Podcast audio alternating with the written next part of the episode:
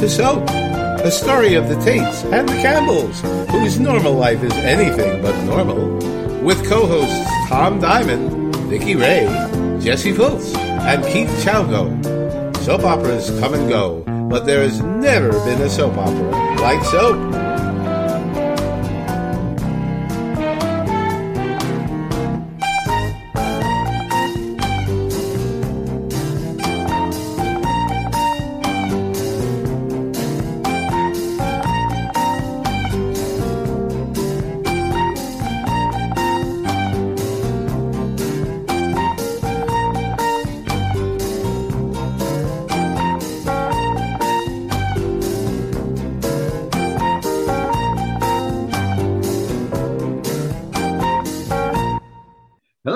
The Literary License Podcast. And part of our soap presentation, we are interviewing Dinah Manoff. Hello, Dinah. Welcome to the Literary License Podcast. Hello. Hi, Dinah. and with me, I'm interviewing Dinah today is Vicky Ray. Hello, Vicky. Hi, everybody.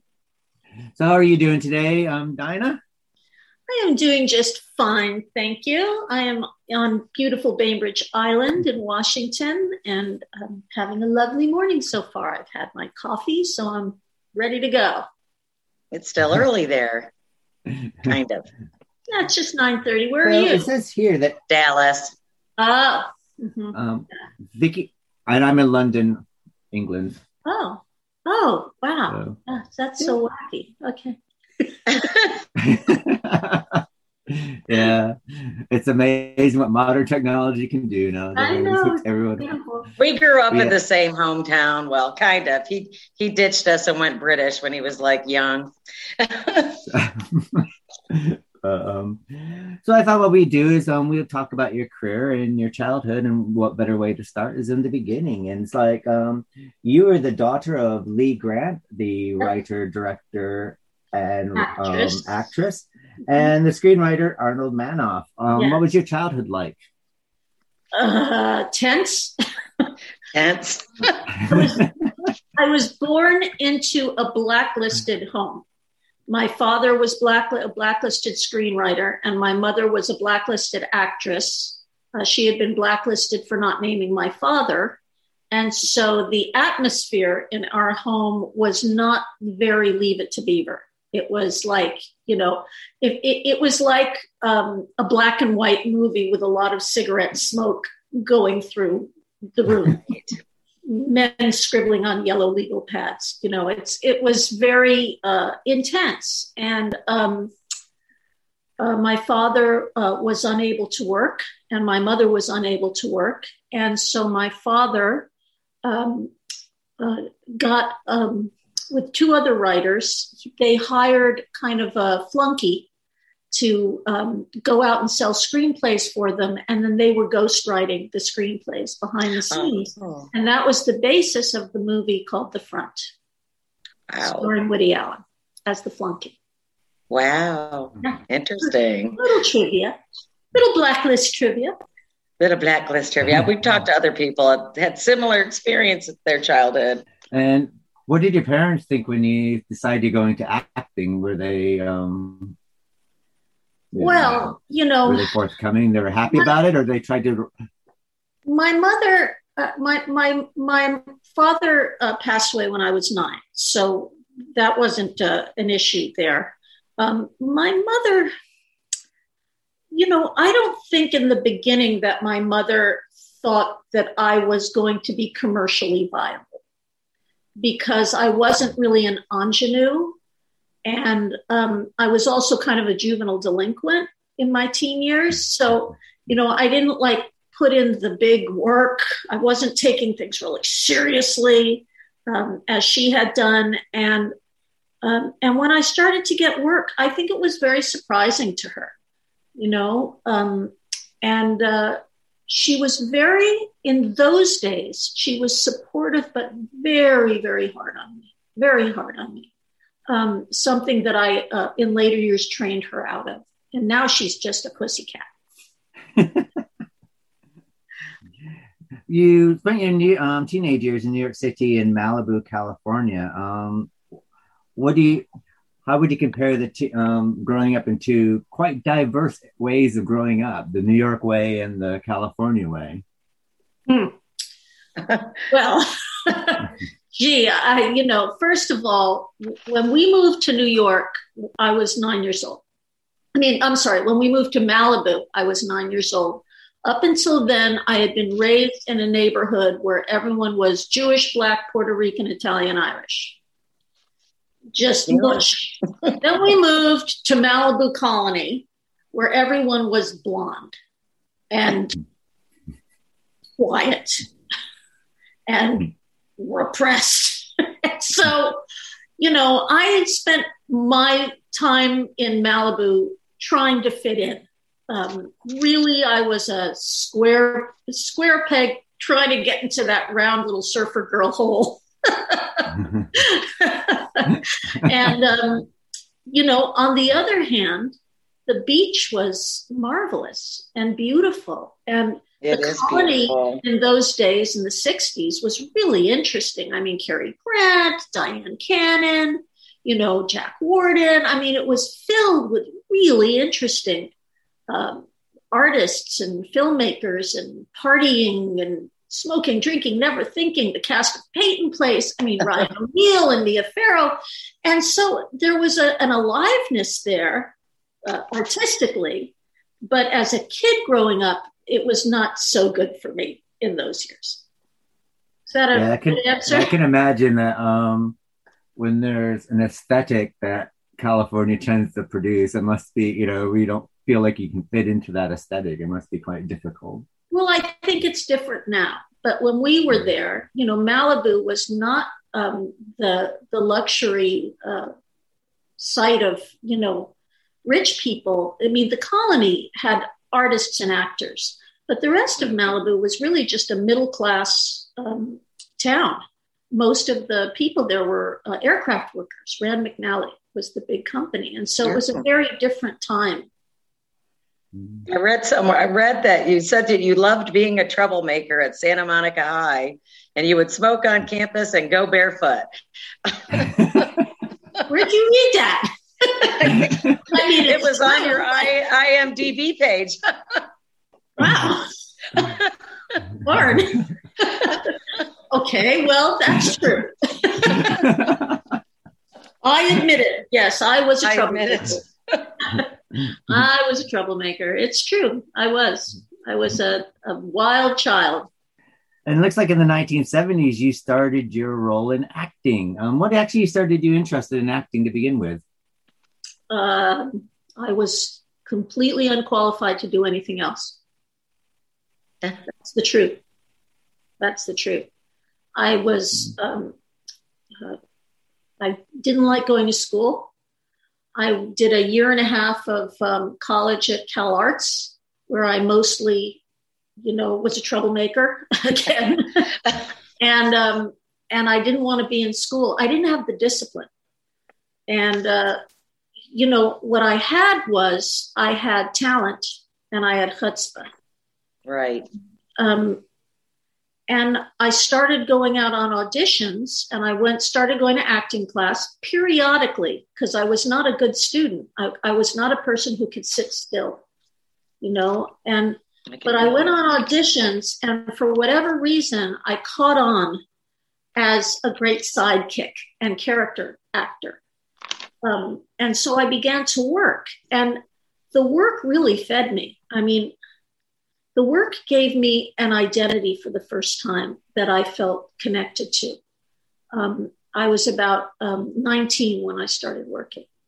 And uh, soap was my big, first big job.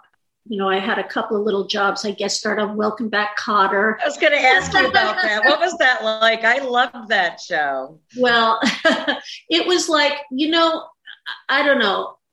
I, I have this with Welcome Back, Kotter and soap, which I'll talk to you about. But it was like at that time, Welcome Back Kotter was like the hot show on television, and right. I, everybody, including me, was glued to it, and everybody, including me, was in love with John Travolta. Right. So when I got the job on Welcome Back Kotter, you know, I was so intimidated and so excited And the part was that I asked Vinnie Barbarino, played by Travolta, to the dance, but he turns me down and I go with Horshack, which is kind of like the story of my acting career. I'm always it was a Sadie Hawkins dance, wasn't it? nah, she ends up with Horshack. Horshack was very lovable, though. He was a darling. He was darling, but he but he wasn't Barbarino. That's this is true.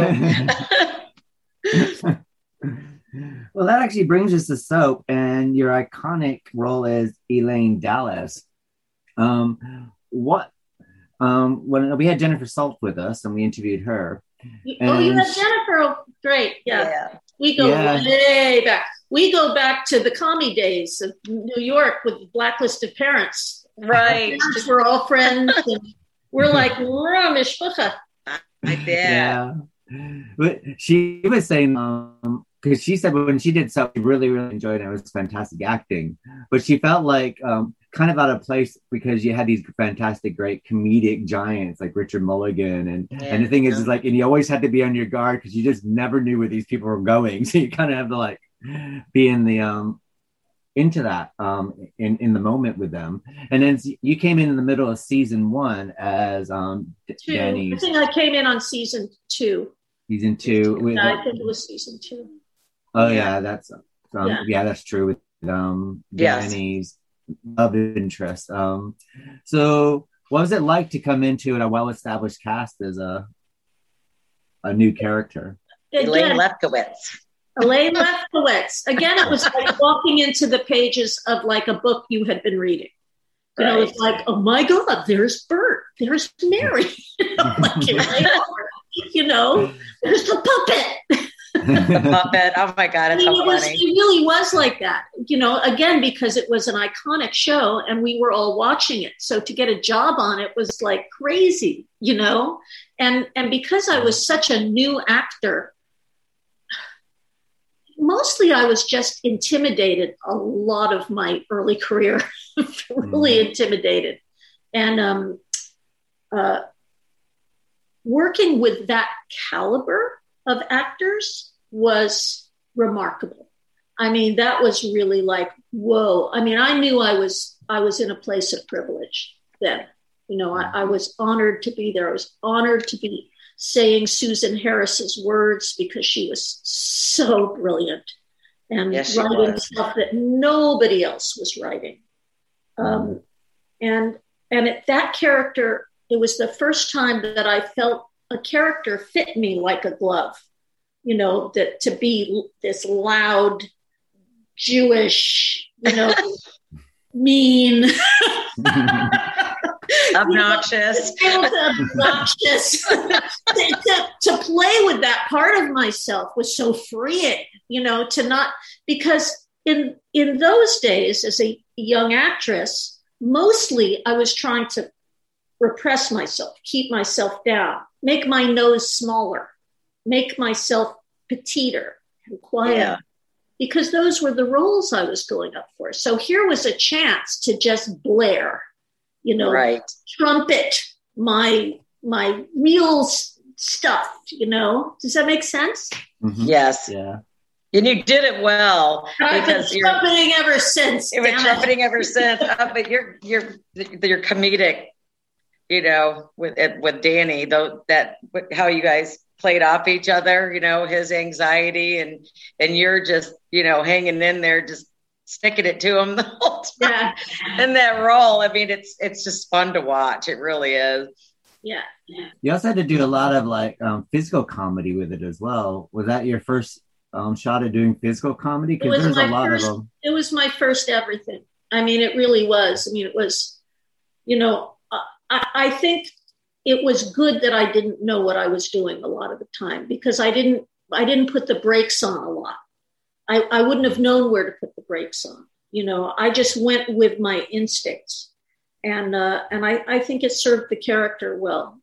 Mm-hmm. I, I, I I often wish I could have gone back later with more training. I, I think I there were things that I wish I had been able to mine more once I really understood the craft of acting, which right. I was just flying by the seat of my little pants, you know. Mm. Uh, I mean, I really love that character, and I have to sit there and say that I was really saddened that when she turned her new leaf, then she left. Was, I know. She had her demise. Yeah, but then she went off and did Grease, so she was true. Happy. You did. yeah. No, actually, I think it was the reverse, but I can't remember. Grease was Grease 78, 1978. So no, so soap was first. Soap was yeah. first. And then, of course, you got to be in a movie with John Travolta. Yep, there you go. Full circle. Yeah. What was shooting Grease like? Was it more of like an ensemble um, shooting, or was it more um, everyone kind of did their part and went back to their trailer situ- kind of situation shooting? No, it was very raucous and joyous and funny and fun and crazy and unpredictable. Um, I think that you know the the script was so good. You know, it was so cat. That's Darlin. our, that's our fat cat. our, our, other cat's thin. Not all my cat are obese. Um, it, it was it was really like professional summer camp. Honest to God, and um, there there wasn't a lot of uh, angst in the filming. I had angst, but I, I still have. I was born with angst. I had angst because um, it was a musical. I'm not a dancer, as evident by the way they hide me in the dance numbers. You'll see. Um, mm-hmm. I I uh, I was um, you know trying to. I, I really felt like I was faking my way through most of it, but but we had such a good time as a group. You know, the like the Sandra Dee scene, which which is my favorite. That's that's my favorite scene that I partook in because I felt really, really there with those women. We really were the bad girls, and Olivia really was the goody goody two shoes in real life. so, you know, so it was very authentic for us to be just giggling and torturing her and you know doing our boob exercises to shock her because she was olivia not sandy was so easily shocked in those days that it was just you know we all had this little devil in our eyes doing the doing the scene with her so um so i i always feel like yeah that was that was the one where i was really there you know I always got a kick out of that one scene when you were with Vince Fontaine. Yeah. You know, and he was asking what your name was. Yeah, yeah. Marty Maraschino, you know, as in Cherry. because you're just so funny the way he's looking at you, the way, you know, you're looking at him. Yeah, My mother yeah. still busts out laughing every time that one scene comes out. That was a fun scene. Eddie Byrnes was great. He just passed away this last year. Uh, I, was, I he was a fabulous dude, and uh, he looked like a lot of fun. Was was a lot of fun. Yeah. I find it funny that once Olivia Newton-John um, character changes in Grease, um, then the pop world, her music also changed. she became more sexier, didn't she? Yeah, she went from please. That's true. That's she true. went from please, please, Mister Please to totally hot and physical, yeah. so on and so forth. I think that's true. And Olivia, once they sewed her into those pants, boy, I mean, we all, it really was jaw dropping for all of us. None of us could see that side of her. We're all like, what? I didn't know how they got anybody. Huh? Anybody. She's so thin anyway at that point. It's like, how did they get her in those pants? Literally they, sew them on her. Yeah. Did they really? Yeah, they sewed her in. And then they'd have to seam rip so she could go to the bathroom. Yeah. Oh my goodness. that is wild. I did not know that. What you it's, do for performance. Oh my God. I guess that, well, they looked very good on her. Yeah. Yes, they did. Yes, they did. And then it looks like from the 1980s after um, Grease, and you went into Broadway. See, I ought to be in pictures working with the Neil Simon play. What yeah. was your um, experiences on Broadway? You know, honestly, I was the luckiest young actress in the world. And at the time, I just didn't know it. I, you know, we get the gift of retrospect as we yeah. get older, as I'm sure you know. And I look back and I think, I wish I had known then how extraordinary that moment was right. while I was living it rather than in retrospect because um, it, it was amazing. And Herb Ross was directing, and Herbert Herbert could be a very tough taskmaster, but he was also brilliant. And he really taught me to act for the first time. You know, they hired me for this role based on my basically my nature, you know, basically on who I was in the room. And also, I had been cueing my mother on Neil Simon scripts from the time I could read because she'd done two Neil Simon plays. She did um, uh, um, a Plaza Suite and Prisoner of Second Avenue when I was a kid. And hmm. so that language and that rhythm was inherent to me. I could sing it. And so, and Neil looked for that in because he wrote such specific rhythms and pauses and you know bumps. His jokes were very, very finely crafted. And I brought that in. But what I didn't have was the chops to do uh, uh, seven, eight shows a week for a year. and mm. Herbert Ross really taught me to be an actress who had discipline and craft and uh, and and part of that was painful, and part of that was amazing, and um, it was transformational for me. Um, working with Neil, Neil, you could not change a word, a comma, an apostrophe with Neil.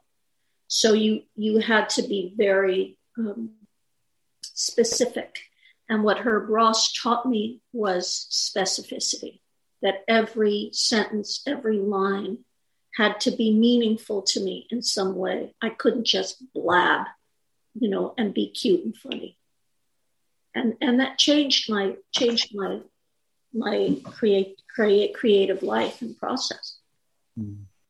I mean, it's a Neil Simon is really speaks for a couple, you know, about three or four decades, wasn't he? Where he was, I mean, you know, everything from the beginning of his career all the way to the end. And it's it's kind of a shame that we don't really we're kind of lacking a we are not lacking a Neil Simon for the millennial, aren't yeah. we? Really? Yes.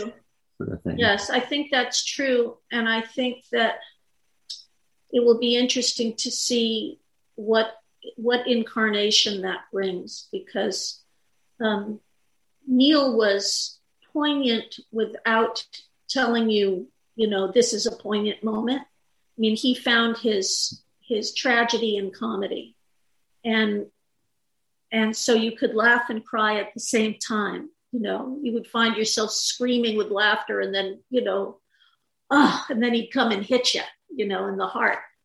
Mm. So he was um, amazing talent, amazing writer.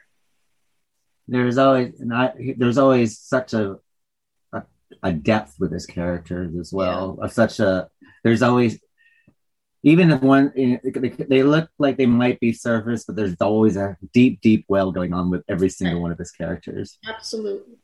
Absolutely. And this actually led to winning the Tony Award yeah. for Best Performance by a Featured Actress in a Play. So yeah, what was that? Don't forget the Theater World Award, right? Yeah, yeah, that was a big surprise. Mm-hmm. he really definitely relished that moment. yeah. yeah, I did. But again, again, if it were to happen later, now, I, I was so taken aback by everything. Honest to God, I just wasn't all that, you know, I would say I was kind of body adjacent to all of it. You know, like it was almost like watching it happen to someone else it, it, was almost too much to take in for me at that time in my life. You know, I was, uh, yeah, it was it was a lot. Quite an achievement, though. Mm-hmm. And then you got to do the movie version of the that you did on Broadway. What was that like? Because I mean, they're two major, you know, especially if you're quite used to doing it, you know, it doing it fun. one way. It wasn't fun it was suddenly, for me, at least in my mind, I felt so much pressure to be brilliant. And I felt so tight in front of camera. I didn't have what I had on stage. On stage, mm. I was just free from the moment I walked on stage. I I really like I'd walk on stage and I'd walk off and the play would have happened. I I, I found you know real freedom in acting on stage that when it came to that camera being on and those people watching and zoomed in like that, I didn't have it. It was terrifying to me. Mm-hmm. And, um, you know, the good news was Walter Matthau and Ann-Margret, because being with them was so extraordinary. Herbert was directing, but Herbert had taken a, a tact with this movie that was not the play. He went very dark with it. He decided to make it a drama. mm-hmm. And so that also put a weight onto the material that that with the combination of i think my anxiety and that kind of weight it, sparks did not fly in my mm-hmm. opinion and uh, yeah it, it, i did not have a good time filming. You also think that maybe also that when you do a stage show that you have control of your performance. You can meter it the way you meet um, your performance. But when it comes to a film that's actually taken away from you. That's actually in charge that's actually left with the editor and the director to cut and paste what they want from you instead of right. what your performance should be yes and you can't build your performance because mm. you're filming the end of the play in the second week and you're filming the beginning of the play at the end and you know so there's so unless you have a, a tremendous amount of um, experience and confidence which i did not have at that point i mean it's i put it on me i just didn't have it. I was really thrown. And uh and i wanted so badly to be good. And that's a killer because i was self-conscious. I wanted to be good and i wanted to be pretty. And that's killer for an mm-hmm. actor because then you're judging yourself all the time. Right. You also think that also you also had the pressure of, you know, you did the show, you got great, you know, great, um, great critical um, acclaim for that show. Then you win the Tony, then you do the movie, and then there's like this huge expectation now. Yeah, of course. Yes, that was all that. Yes. Mm-hmm. Yeah and then the reviews came out and they weren't good and and and it was very very painful i mean it was very very painful it, mm. it took me a long i actually seen that movie i actually enjoyed the movie though i mean I, have never seen the show on stage so but i actually did enjoy the movie i remember when it was on hbo and i think i watched it like eight or nine times like what is wrong with you i don't know uh, well, you know, would have liked it better on stage. That's all I can tell. Yeah, I, I, well, most things are better on stage anyway. They are. It's very Agreed. rare that a movie actually beats out a, a stage performance. But I think it was um, I mean, if you know, if I'm going to be honest and not sound like a super fan here, but I always found that with your performances, that when I watched them, that there was a likability about you that it kind of just always warmed me, and I always I would always watch your performances and just very, very enjoyed them. I just really, I agree. It's like, it's um you always kind of gave it a performance and even when you're playing the the, the snotty person in soap and you were you know, still so likable and still so likable and, and you always gave it a performance that oh I would like to get to know her and I could really be friends with her that kind of yes, all exactly. that you kind of that you exuded yeah. It's true though. I mean, I could have said it better myself. Even even if you were being, you know, you know, like Carol or you know, uh, Lefkowitz or whatever you're playing, there was something warm and likable still about you. You still wanted to. You, you were so cute and likable, you know. And you were you could tell you were funny and you had but you were bubbly and you had all this energy and you did bring it to your roles and and it is noticeable. It, it's extremely noticeable. That's what you were, mm-hmm. were so likable you had a, an energy yeah. that a lot of people don't you know convey to the to the viewer or you know to any of us that are watching and it's it's very it, it endears you to people instantaneously. I send you both big Zoom hugs.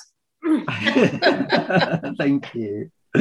Um, well, this also, though, I mean, though I ought to be in um, pictures um, from what you're saying, the, the film didn't live up to the, the stage production of it, but you also end up doing an Oscar winning movie called Ordinary People, Yeah. playing Timothy Hutton's um, friend. What was that? What's like being on that? Because Robert Redford was pretty new to directing at that point, wasn't he? Yeah. I have a good story for you about that. It's actually very interesting. Um, so I shot one day on that movie. They brought me into Chicago.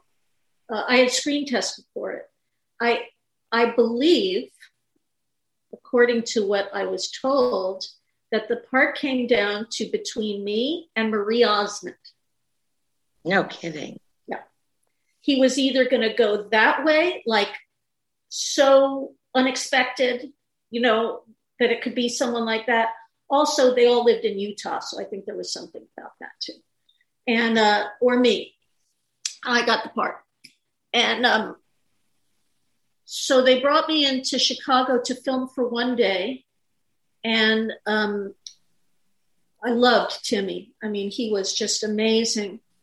Um, and so we shot the scene one way, and and then it was Timmy. It, the camera turned around on Timmy, and uh, no, no, no. We shot the scene one way, and then Redford wasn't getting from me what he wanted, which was big turns of mood, and I didn't understand how to do it.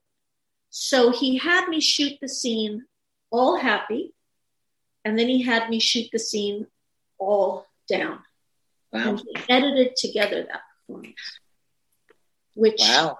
was genius to do. And so, and I actually, you know, that's a story that in the old days embarrassed me. and now I just love to tell because it's so amazing that he knew to do that with me. And um, and it's a great scene. It's it's it's iconic. You know, really, um, they use it in you know uh, acting classes all the time. They have That's the team work on this scene because it is such a complex little scene to play. You know? were suicidal, weren't you? The character. yeah, she commits suicide in the. Not a spoiler. I mean, the movie's pretty Yeah. old. Yeah, Did you get to meet Mary Tyler Moore at, I at all? didn't. Uh, Uh, later in life, I did, Yeah.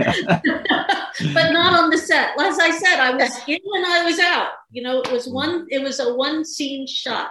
Mm. One 'Cause I shot. often, I often wonder what she must have been like on that. Because I mean, she was the everyday good girl on television. You know, the whole history of this, and this is. I mean, this is the one role that basically a switch in the whole character and her whole But what understanding. a This is like, smart, what a smart career choice for for her. oh How smart of her to show that she was really an actress. yeah. Yeah. I mean, I have to just say, it's like I remember watching it. and I was like going. I mean, she wasn't likable, but she was a bloody good actress. Yeah. But don't you think though it helped? I mean, like if you had, you know, like like Louise Fletcher playing Nurse Ratched in in Cuckoo's Nest, you didn't have anything else to base your reaction to her on. You, she was Right. just awful. But with Mary Tyler Moore playing this role, you can't undo what you know about her. So it gives you some built-in compassion. What a genius casting that was, right? yeah, so that you yeah, don't really good. hate her, right? True. And, So, and it also freed her up to do so many different roles later on as well. yeah. so So- smart. Brilliant. And then in 1985, you moved on to God, a it's still only show on baby. Broadway You were busy for many decades. that, that I'm a huge fan of and Come have on, the soundtrack to and the the show regularly. Come on. Leader of the Leader pack. of the pack on Yeah. Broadway. Oh God, do we have stories about that? Probably none of which I can tell here. The, Michael Peters was our director, choreographer. He became a very, very close friend of mine. I miss him. Oh, yeah. I miss him. You know, that was at the uh, peak of, uh, of the AIDS pandemic. And so many of the beautiful dancers and actors from that period are not here. That's what I think of when I think of leader. And I think yeah. of how if only it had been 20 years later, they would have had the antivirals and the the medicine so that they mm. these young men, these beautiful talents would still be here. It was um leader was kind of a marvelous fiasco. ay, ay, ay. Ellie Greenwich was awesome. Darlene Love was stupendous. Patrick and I didn't get along, but in later years we made up. Um, I was again intimidated and insane, and blonde, platinum blonde, and, uh, and trying to dance and sing, which are really not my strongest points. my talent. I mean, you know, it's not like you would say, who is the best singer and dancer we know for this part? Manoff would not go up. but that was what was demanded. It was really hard. And um, oh my God, it was so hard. Ann Beatts had written the book. I'm telling you everything. You know, yes, you, you are. You just pulling it all out of me. I don't know. must be having my filter's gone. Anyway, Ann Beatts wrote the book. She and Michael hated each other. It was so crazy, and um, and there was magic in the mo- in the music, real magic in the music. That's why I think you love the soundtrack. Um, but what ended up on stage was kind of potchki. And if you don't know Yiddish, that means kind of just like you know, yeah. uh, it, it, lacked a, patch, uh, a, a, it lacked a well flowing script that. Yeah, it, it definitely it works. And so Ann Beatts had walked off, and they had hired someone wonderful. Now I can't remember his name. It's probably on the liners. Um, they had hired another writer, and some of us were paying comics by the joke to give us something to say on stage. That's how patchwork it was. Mm-hmm. And, uh, you know, it didn't work. It, it, mm-hmm. it just didn't work.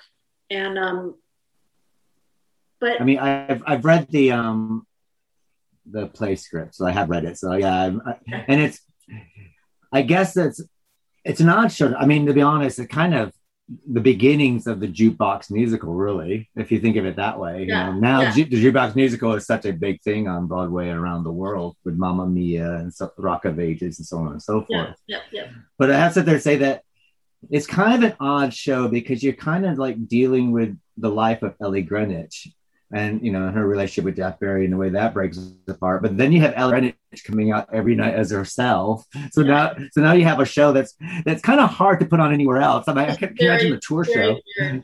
Well, you know, it started off Broadway as a tiny little, almost cabaret, um, and it was very successful. And it should have stayed. You know, it should have run mm its life there. It was very comfortable doing that, and um, you know, trying to blow it up and to be the next um, Dream Girls, it just didn't work.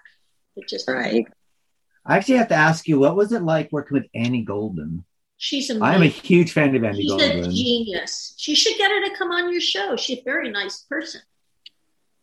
Uh, I mean, Assassins when she plays Squeaky Fromme, and in the movie Hair. Oh. In the movie Hair, she's so incredible, and in uh, Orange Is the New Black, you know, yeah. she's yeah. She's a, she's fabulous and a great, great talent. And when she did her number of leader of the pack on stage, it worked. She mm. she knocked that number right out. She was great. Yeah. She, and kind and nice. Yeah. She she can um, sell snow to the Eskimos with her singing voice yeah.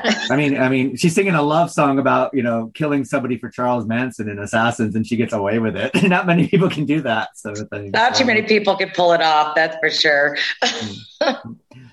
but I also have to sit there and say that one thing that Leader of the Pack, though giving birth to the jukebox musical, which you know later on do quite well.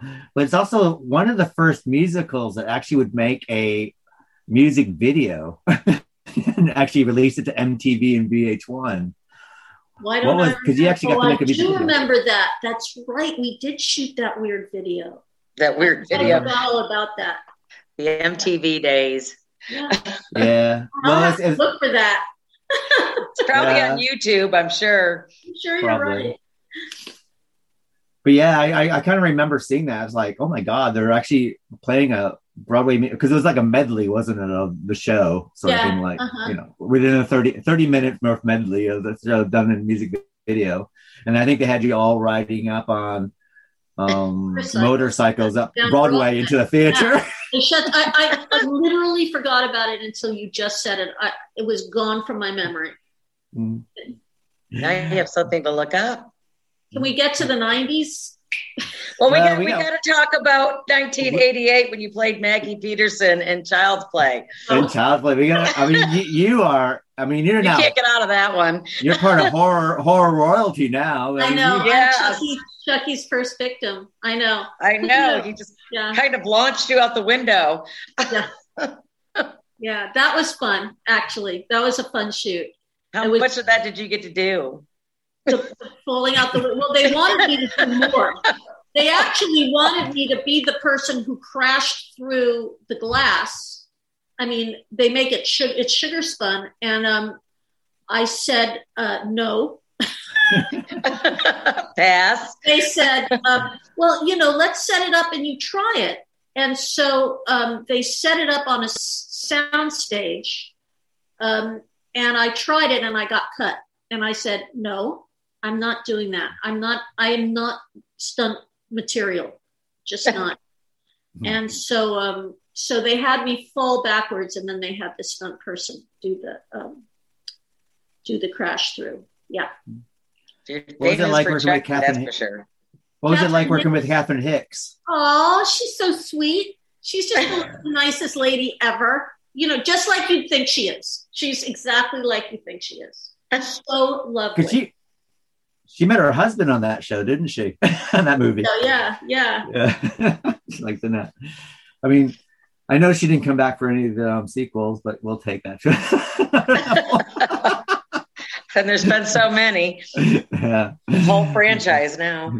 Though her son's come back for all of them. The one who played her son, he's come back for them now. Oh, yeah. Uh huh. So Yeah. he's gone I've circle. actually never seen the movie, but Hmm. yeah.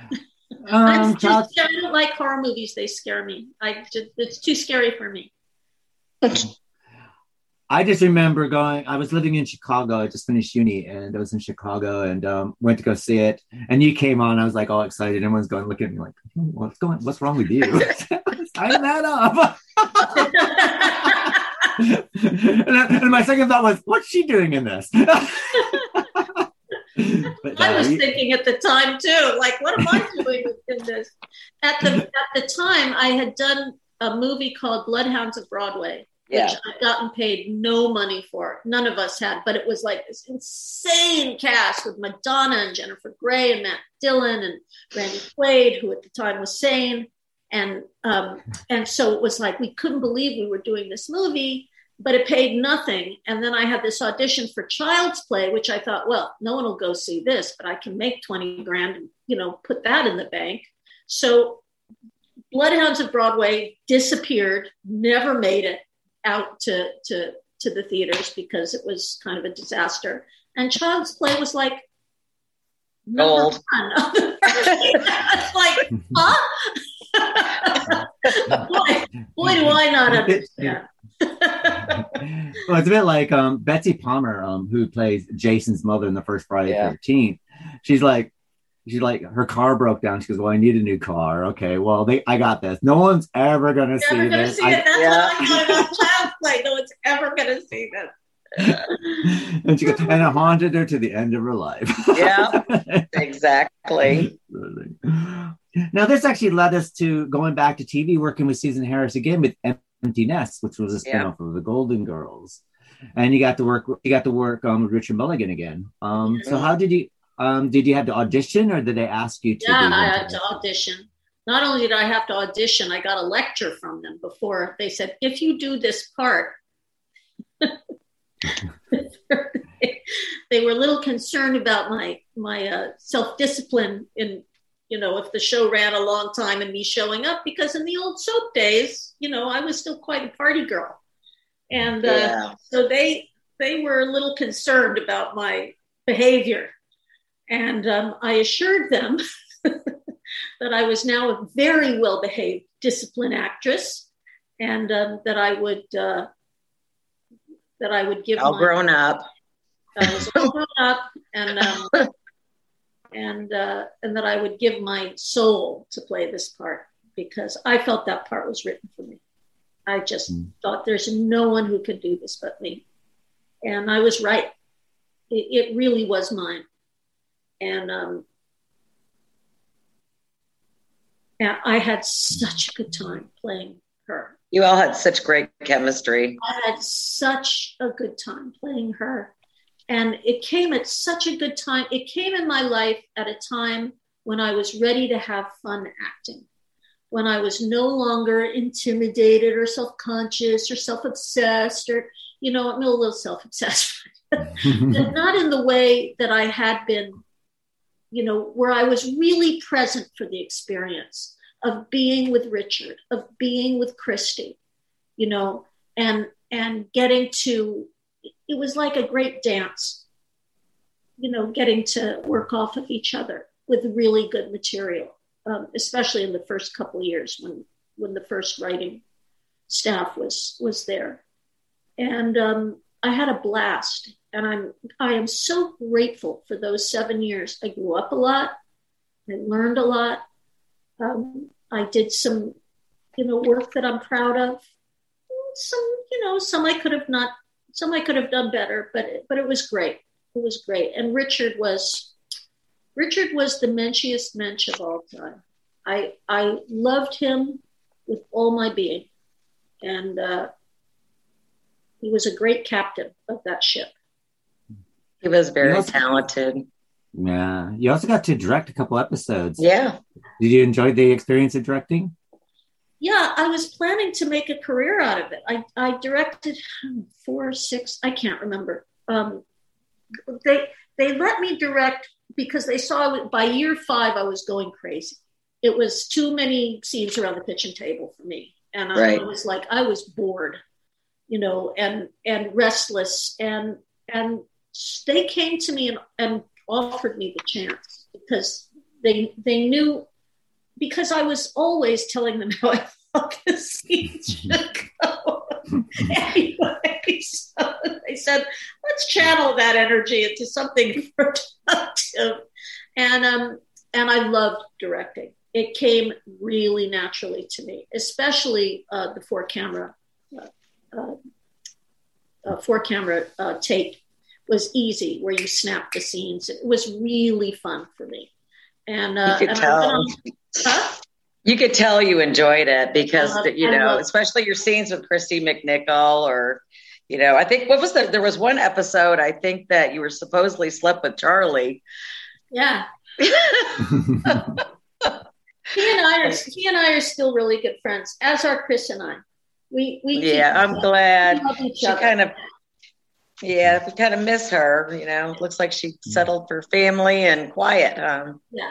Well, she, um, you know, Kristy very openly and very honestly uh, battled with uh, with bipolar disorder, and she found that the stress of the show at a certain point was not conducive to her health, and mm-hmm. um, she was very wise to put her to put her health first.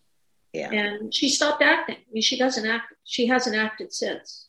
No. Mm-hmm. Um, I also think um, she's part of that whole pussy child actor and everything like this. That oh, she had to keep up so much of herself hidden away that yes. now she probably can just be herself and live her life and do whatever yeah. she feels she wants her life to go. So there's a lot more freedom. Yeah, she's, she's one of the coolest humans. She blurbed my book.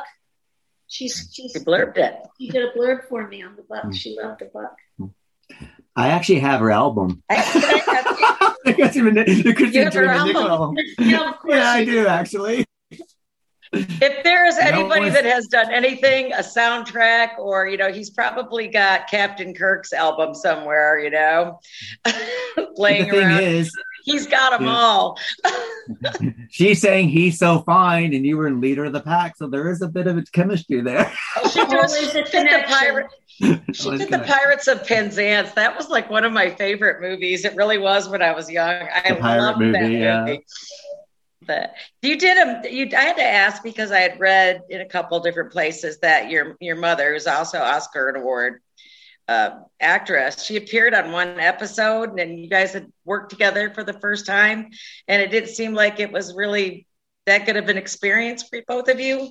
Yeah, it just it wasn't a great. It wasn't one of our better scripts actually, and um, so my mom felt kind of hung out to dry, and I felt very Wow. codependent. To you know, you know how that shit goes. Yeah. Little Yeah. family of origin stuff, kind of rearing its ugly head on the set of Empty Nest. That was Yeah. that was what happened, and you know, we we've worked together in other ways that have been more satisfying. Right. Well, this is Lee Grant, you know, she's quite an icon as well. And there was another icon I needed to ask you a story about was Bea Arthur, something about bubblegum chewing. she was such a pain in the ass. Oh my god. You you Bea Bea uh Bea had a um, a rule over on the Golden Girls set. You know, we were a crossover. We were we were still Right. the Golden Girls, and then we would do all these crossover episodes. So so um, on one of my uh, crossover episodes, I went over and and I was chewing gum, and someone said, "Oh my God, don't let Bea see you." I'm like, "What?" And they said, "You're chewing gum," and they were like shaking. You know, I was like, uh, "Really?" So of course, because my nature is then to see what happens if I want to be, because I kind of couldn't resist. I mean, like, what was the worst thing that was going to happen? She was going to kick me off the stage and I'd walk across back to our stage. I mean, really, you know, how bad could it be? So I just kept on going and chewing gum. And sure enough, boy, she just started to, what are you doing? Spit that gum out right now, she said. And I said, really? What, what is it about? Just spit it out, she said. so I went and spit the gum out. But it was, uh, it was very interesting quirk. But she came over to Empty Nest and you were chewing gum and she asked you to take it out again or something like that. I'm sure that happened, but I don't remember. I am absolutely sure that happened. And I'm sure it You was said me- no. I'm sure it was me provoking her because I just couldn't resist. I, really, I really liked Bea a lot. I liked her very, very much. And, um, you know, had such respect for her talent. Yeah. She was But all them girls at Golden Girls. That was that was just quite the run. I, I mean it was fun going over there. And I still you know, watch them. Still watch it. It still became a regular on our show. And we got Yeah. to be very, very close while she was uh, with us. It was kind of weird how the pilot worked out though, because you had Rita Moreno and the doctor that didn't have time for, you know. Why the doctor didn't have time for Rita Moreno, I mean, one will probably never know. but Well- it didn't really end up like that. It kind of took a totally different form for He didn't have time for Rita Moreno because Angie Dickinson was coming in season two. Oh, is that how it works out? I just made that up. Oh, it's like you had me going there. I mean, uh, Golden Girls is quite an interesting thing because I mean, you've had basically it's three iconic actresses, wasn't it? Uh, and uh, Estelle Getty, I don't, I didn't know too much about what she did before, but I mean, you had three iconic um, previous TV show actresses, you know, you know, Bea Arthur, Maude, you know, and Yeah. of course, you know, Betty Betty White and the Mary Tyler Moore show, and Rue McClanahan did Maude and various other things. So it's so Do you they ever hear from Betty White still, or No, I haven't seen Betty in years. No, I haven't seen Betty in Hmm. years. Okay, so what we're gonna do is um then from there you did um various um films. I was gonna ask you one more um where you did a um guest appearance was in Blossom because you got to work with your your first love on TV, um Danny and Blossom. What was that Yeah. like working on working on that show? I don't have much memory of it. well, yeah, I mean, it was a week's work, wasn't it? So I can imagine. I, sort of thing. you know, those but, those you know guest spots were so you know. I mean, you'd walk in, you'd walk out, basically. I don't. Re- I don't really remember it being much. But yeah. you tell me, what did I do? What did I do? Uh, you, they had nurses too. You did two episodes on that. Yeah. No, so there was well, in, in, Bla- in Blossom, you, that whatsoever. Yeah. In, in, Blossom, you came you came across as I can't remember Blossom's father's character name. Right. You came across um Fred. It's like you kind of dated him for like a, you know you know where they go you go on a date it might go into something and that character's never seen again. One of those episodes. so, yeah, so. I clearly was did not make a big impression in my mind. Although I do remember Mayim coming over to our set um, and I loved her. I mean, she was a little kid then, and she was already extraordinary. There was no question that she was like, whoa, you know, like yeah. off the charts, brilliant. Yeah. Yeah. Well, you can see that in Beaches when she's playing young Bette Midler. I mean, you're yeah. like amazing. Oh yeah. yeah. Now you now you're a writer and you got a book coming out. So you want to tell us about what your I um, do, I do, I do want to tell you. I have a novel coming out called The Real True Hollywood Story of Jackie Gold. It is not a memoir, it is fiction and um, loosely based on some of my experiences, of course, but um, but no, this is a this is a novel that was inspired um, by the death of uh, Princess Diana at the hands of the paparazzi. Yeah. And at the time when I came up with the idea, this was pre cell phones when I was acting, and the paparazzi were showing up at my house um, with cameras, and I felt very violated and invaded. And uh, and it set me to thinking about what if it had been a big movie star um, who who had um, uh, been pursued by the paparazzi and wound up in the hospital in a coma. Right.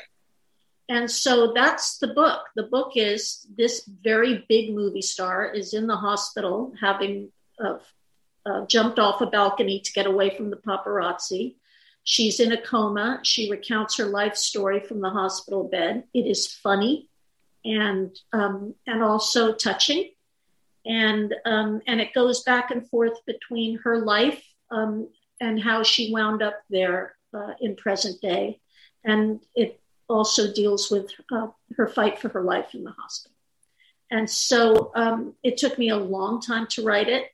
You know, I I happen to have three boys um, at various times over the last, you know, 20 years, and so uh, um, so writing was on and off and on and off for me, and um, and it's got a release date July 20th now with a Excellent. wonderful publisher, Star Alley Publishing, and and um, I'm really. Did excited. you enjoy the writing process? I love writing. I I love I love it um, so much that I had to not do it because it was really interfering with my parenting. Because at a certain point, I was like, "Go away, mommy's writing."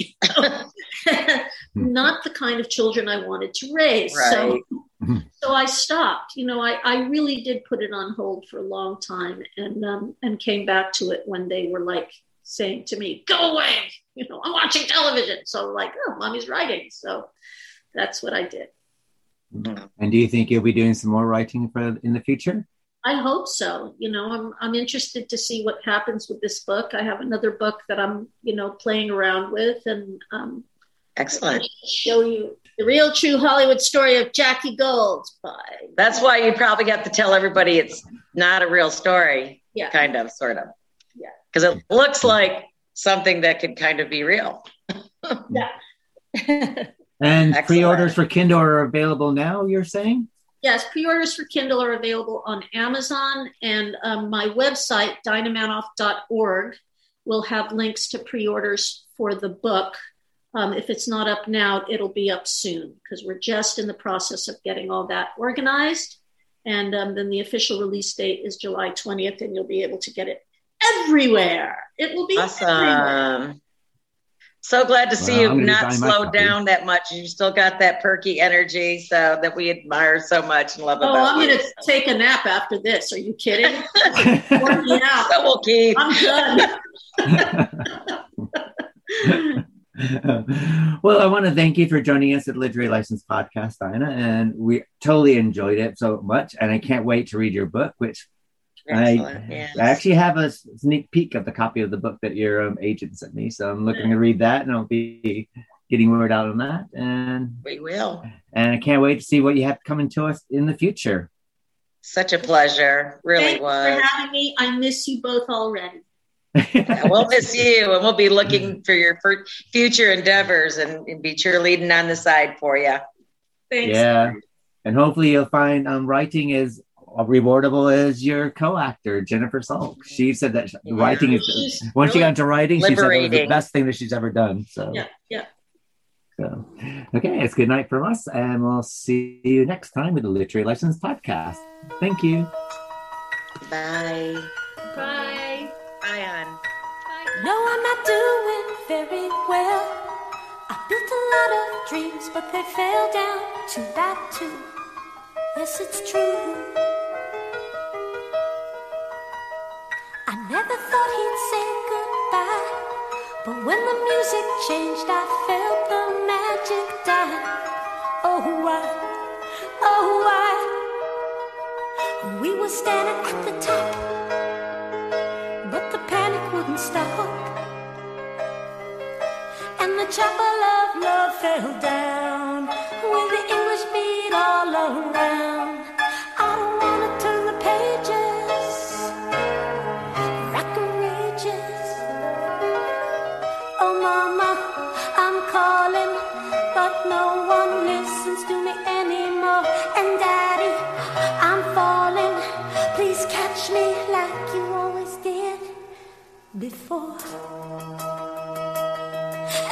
Barely hanging on. You know the fear rushed in when the innocence was gone. It was gone, can't go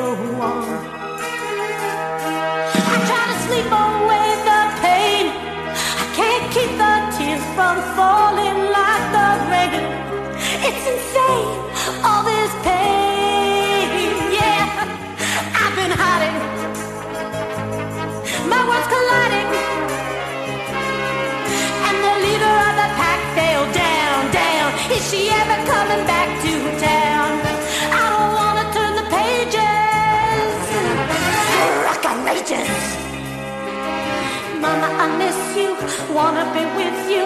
Mama, you always knew how to help me. Daddy, I miss you, wanna be with you. Wish you could come back just for a little. Oh, Mama, I'm breaking. Please take me and hold me in your arms tonight. And Daddy, I'm shaking.